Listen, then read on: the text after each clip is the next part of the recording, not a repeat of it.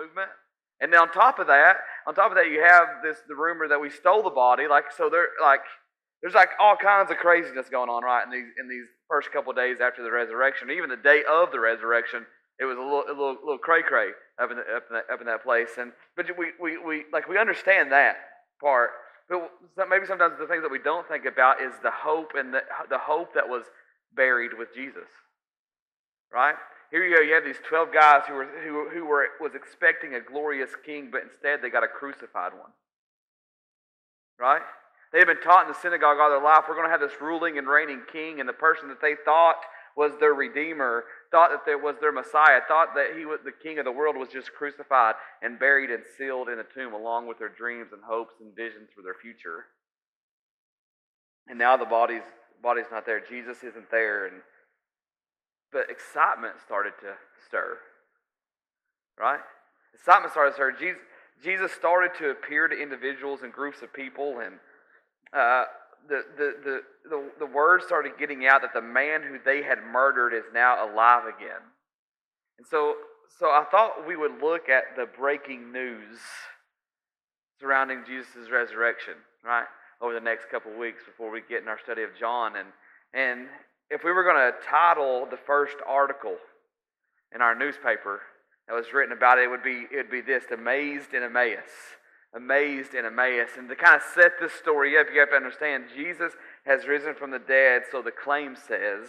And, and a few women who uh, came proclaiming that they saw angels who told them that, or asked them the question, Why are you looking um, for the living among the dead? For Jesus is not here, he has risen. And they ran back the first people to carry the message or the sermon of the gospel were two women to a bunch of men. Right? How unbelievable in the first century with that when women weren't even allowed to vote, they weren't allowed to teach, they weren't allowed to do anything. It was women who Jesus used to go share the message. Hey, he's risen from the dead. And the disciples didn't believe him. Why? Because of the culture. They didn't believe the testimony of a woman. And so what did they do? They ran back to the tomb. And I love how, like, um, uh, uh, Peter is often described as, uh, well, John is often described as the one that Jesus loves, right? I mean, if you read the book of John that we'll, we'll look at here in a couple, we're going to look at in a couple weeks, he'll, he'll never mention his own name. He'll always just say the disciple, the one Jesus loved, right? That's a little like, little arrogant. you know what I'm saying? Because doesn't he love all of us? Well, of course. But I'm the disciple Jesus loves. What well, says in, in, his, in his account that he goes, the disciple that Jesus loved beat Peter. Like it was like it was like competition. Who can get to the tomb first? But he stopped at the tomb, and and and and, and Peter went in, and, and then and then John followed, and and they came back and told everybody else, hey, it's true, his body's not there. We don't know what's happening. Blah blah blah. Like we don't like. Maybe the women are telling the truth. We don't know. It says some doubted, some believed. Like it was this craziness. But there was two guys who did who were struggling to to believe. Right. And here's where we're going. This is where we're going to pick up the story in Luke 24. You can go ahead and turn the lights all the way up if you want to.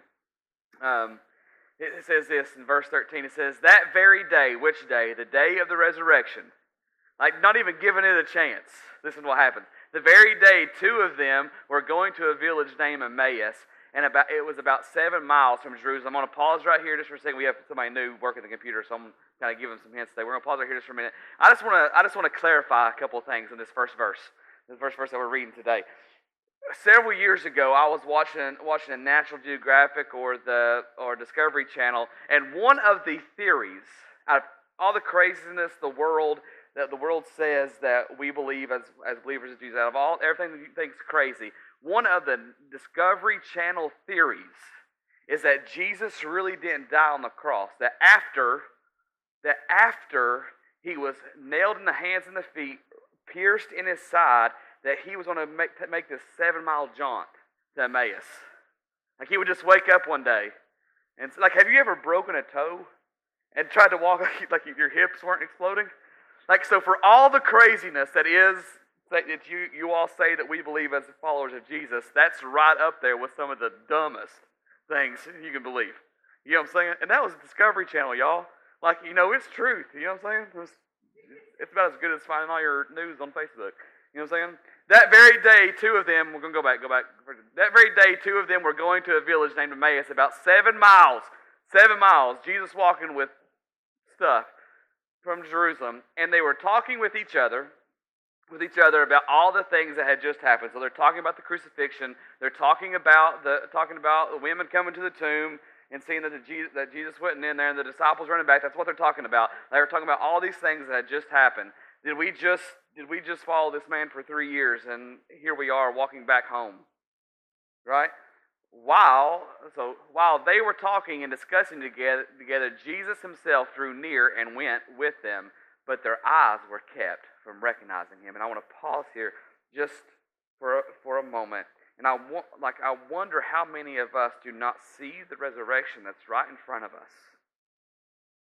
Here's the man that they had just followed for three and a half, almost four years, and they and they were kept from seeing. I wonder sometimes if we miss out on the resurrection that's happening around us because our eyes are shut. And we don't see what's going on around us. Like we don't know, we don't even know what the, this Jesus that we that we say we follow. We don't even really know him. You with me? But oftentimes we the reason that we miss resurrection is we look for resurrection often in the dramatic. But it's often in the mundane. We often look for resurrection in the dramatic and the and the blaring music and the like the the hot like on the mountaintop experience, but it's often in the mundane, like a walk down the street or while you're doing dishes or fi- or or or fixing your family dinner or that drive from from your home to work and back and back home again. It's often in in rolling around in the floor with your kids where you see the love of Christ and resurrection life all around you. It's not always in the dramatic. It's often in the mundane that the resurrection power that's in you is, is at work. Like a walk down the road or an or it's in the ordinary that resurrection flows. Maybe the question we should start asking ourselves is what's keeping me from recognizing the presence of resurrection that's around me? What is distracting me? And if it's distracting you, get rid of it. Rid of it. Verse 24, well, chapter 24, verse 17 says, says this. And he said to them, What is the conversation that you're holding with each other? I love, I'm going to pause here for a second. I love this exchange. You'll see why here in a minute. And he said to them, What is the conversation that you're holding with each other as you walk? And they stood still, looking sad. Why? Because all their hopes and their dreams of what this Messiah was going to be are buried and sealed. And now, what even is buried and sealed is missing. They're looking sad. Then one of them, named Cleopas, Cleopas answered him, saying, are you the only visitor in Jerusalem who does not know the things that have happened in these last days? Like, are you like, are you, like, have you been like, have you not watched the news? Whoever, whatever your name is, right? And he said to them, I love this. What things? Like he's just catting with them. Like, like, what, like what, are you, what, are you, what are you talking about? I don't, I, don't I, I guess not. Right? What things? And they said to him, concerning Jesus of Nazareth, a man who was a prophet, mighty in deed and word before God and all the people, and how our chief priests and rulers delivered him up to be condemned to death and crucified him. But we had hoped, so he was, and now we had hoped that he was the one to redeem Israel. Yes, and besides all, all this, it is now the third day since these things have happened going on. Moreover, some women of our, of our company amazed us. They were at the tomb early in the morning.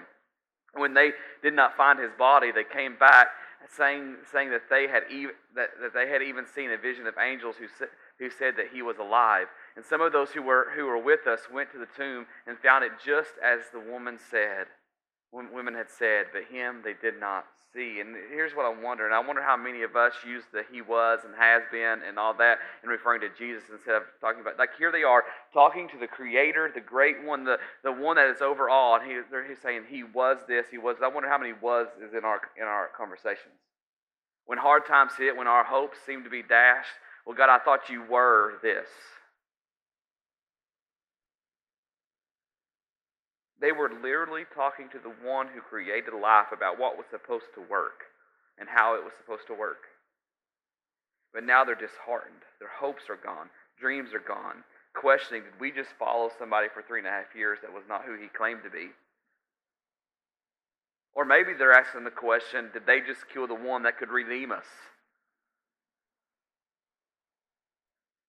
But here's the most astonishing thing in this is that in the midst of their heartache and their pain and their anguish about what had just happened, guess what Jesus did? He listened. He listened. Jesus cares about our, our heartache, our burdens, and our doubts.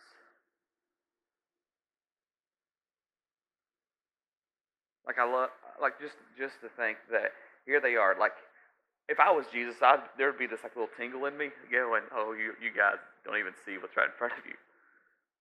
The very thing that you hoped for is here. Maybe maybe the reason that we need to stop saying the was or he has beens and the I wish he would have is maybe God has something like like I can imagine you say there's something so much better than a king that sits on an earthly throne. I wonder if what we're looking for and what our hopes are in is in the wrong thing. I wonder if I wonder if we should start believing a little differently. That even in our hopes that are dashed, even in our, our heartache, even in our burdens, we have a God who will listen to us. Like He hears us when we cry, and when we complain, and when we doubt, and when we question. Like He listens to us. That's why I love Psalms 34 18 when He says, The Lord is close to those whose hearts are crushed by pain. Your heart's hurting, guess what? He's right there. He's wanting to re- resurrect that hope and make it something bigger and more like better than you can ever dream or imagine it to be. He does know about your hurt and your loneliness and your doubts and your pain. And the second thing is this that I see from this is that Jesus is literally, out of everybody he could have met with, taking time to meet with two of his followers who are walking away. Like, that's astounding. Because, like, for me, I'd be like, oh, you're leaving? Cool, cool, cool. I'll go to somebody else who cares. You know what I'm saying? But Jesus literally took time out of meeting with everybody that he could. Because I would have showed up in front of Pilate. I would have shown up in front of all those religious leaders that said, crucify me and say, eat it. You know what I'm saying? Like, I would have been like, told you so. Like, but no, he, he went to two people who were, who were so, their hopes were so dashed, their hopes were so burdened that they said, you know what? I'm walking away.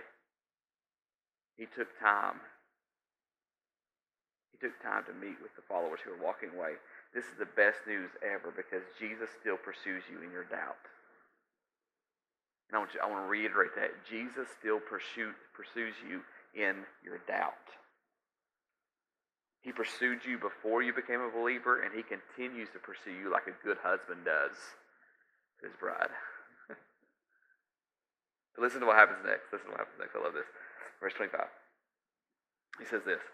He says, and he said to them, "Oh, foolish ones." Everybody else feel like a fool sometimes when God's like, "Oh, let me tell you how to." Like he's like, "Oh, foolish ones, and slow of heart to believe all the things the prophets have spoken. Was it not necessary that the Christ should suffer these things and enter into His glory?" And beginning with Moses and all the prophets, he interpreted to them in all the scriptures the things concerning himself. The things. concerning. Notice how Jesus is pointing them back to Scripture.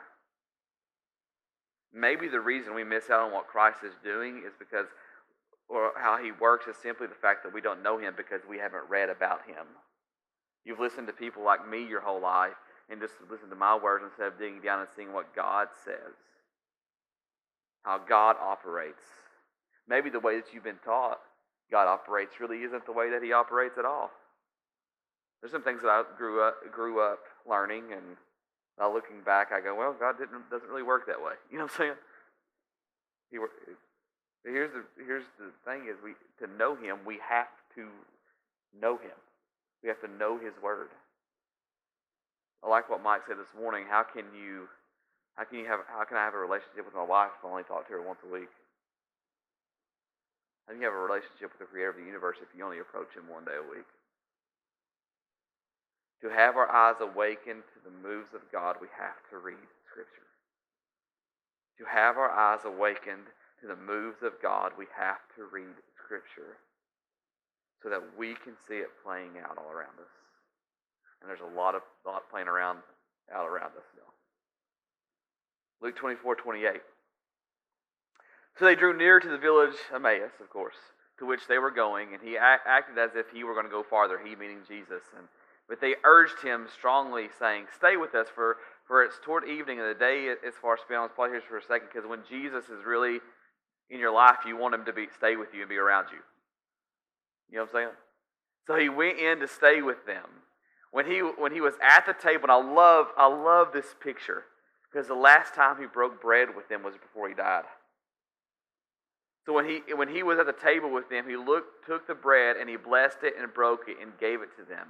And I wonder, and it says here, and their eyes were open and they recognized him, and and he vanished from from from their sight. And I wonder just for just just for conjecture, this isn't in here, but I wonder if it's maybe in the breaking of the bread that they begin to see the wounds. When he began to bless the bread, they're like, man, this sounds oddly familiar. Just, that's just my curiosity. That doesn't say that in here. I'm just my curiosity. It's a picture I have in my head. These two guys sitting across from Jesus, and their eyes being opened as he turned his wrist, breaking the bread. It's that picture in my head. And their eyes were opened and they recognized him. And it says this, then they said to each other, Did not our hearts burn within us while we talked while he talked to us on the road, while he opened to up opened to us the scripture? And he goes on to say, and, and they rose the same hour and returned to Jerusalem, and they found the eleven and those who were with them gathered together, saying, and this is the other one saying, The Lord, the Lord has risen indeed, and he, and he has appeared to Simon. So at some point, on the between the road between resurrection and the Emmaus and he, him disappearing in Emmaus, he appeared to Peter or Simon, which is astonishing.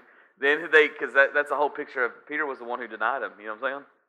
And he goes on to say, that, then they told what had happened on the road and how it was known to them in the breaking breaking of the bread. And as they were as they were talking about these things, guess who shows up in the room? Jesus himself stood among them and said to them, "Peace to you because when when because when Christ's presence is in, is in our lives, we can live in peace. We can live in peace. No matter what the world's going on around us, no matter the craziness and the fear that you have out here, the hopes and the doubts and the fears, you can have peace in the fact that Jesus is who he says he was, and he just proved it. But why did he say peace? Well, if you knew Jewish customs, you, you've seen ghosts, you're in trouble, right? You're in trouble. Because so go ahead and go to the next slide thing. So when Christ's presence in your life, you can live in peace. And the next verse says this: But they were startled and frightened and thought they saw a spirit or a ghost.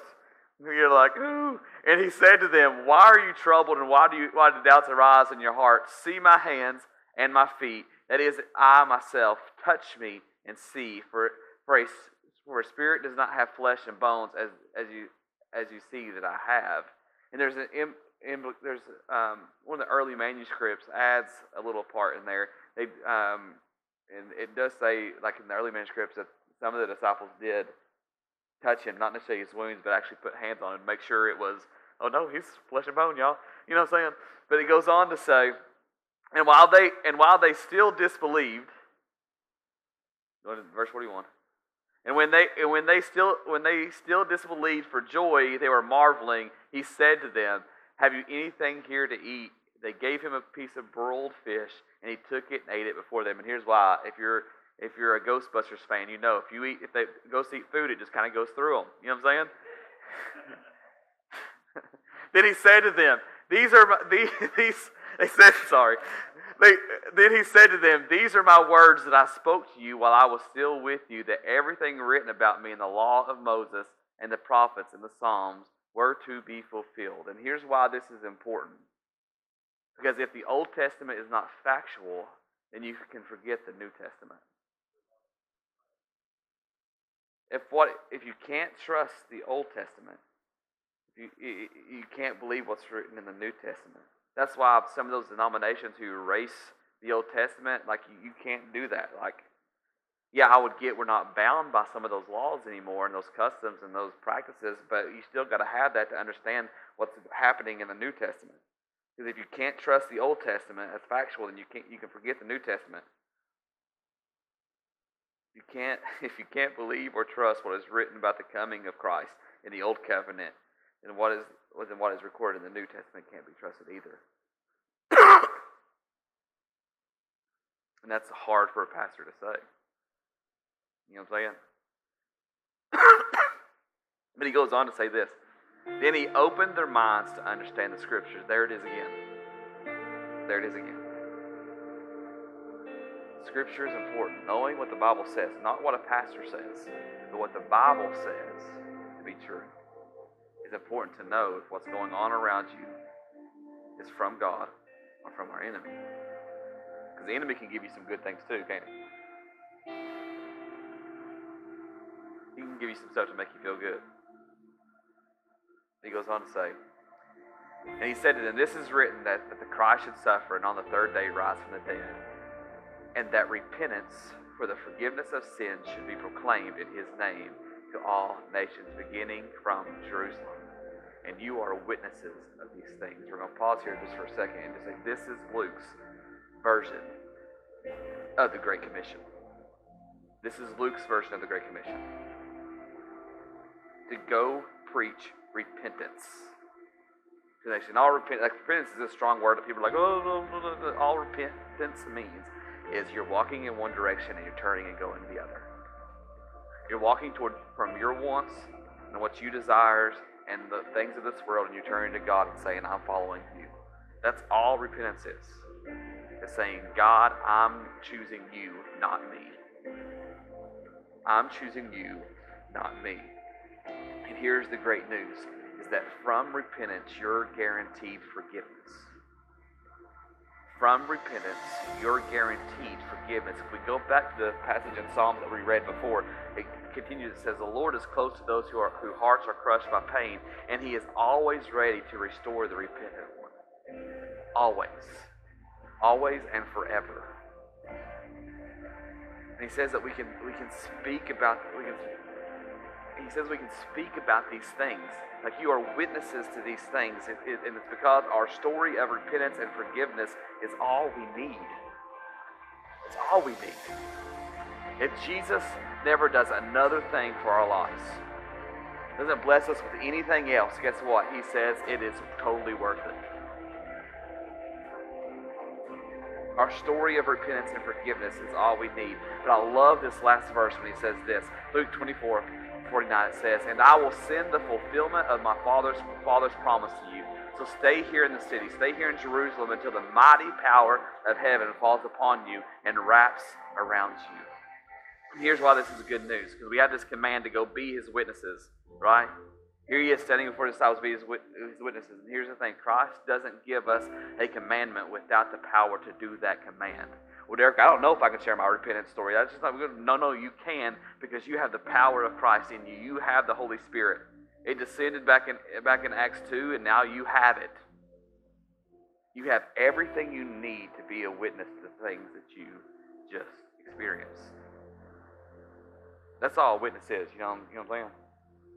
It's somebody who has experienced something or seen something, or and all you're going to do is you're going to tell your side of the story. Look at what God has done in me. I was like before Christ, I was this. Before Christ, I, I was I lived in shame. Before Christ, I, I, I tried to cover up that shame with other shameful things, and I and, and it destroyed things in my life. But when I met Christ, He redeemed it all. So the very thing that that, that, that the enemy tried to destroy in me, God is using it as a light. That is what I'm a witness to. What are you a witness to?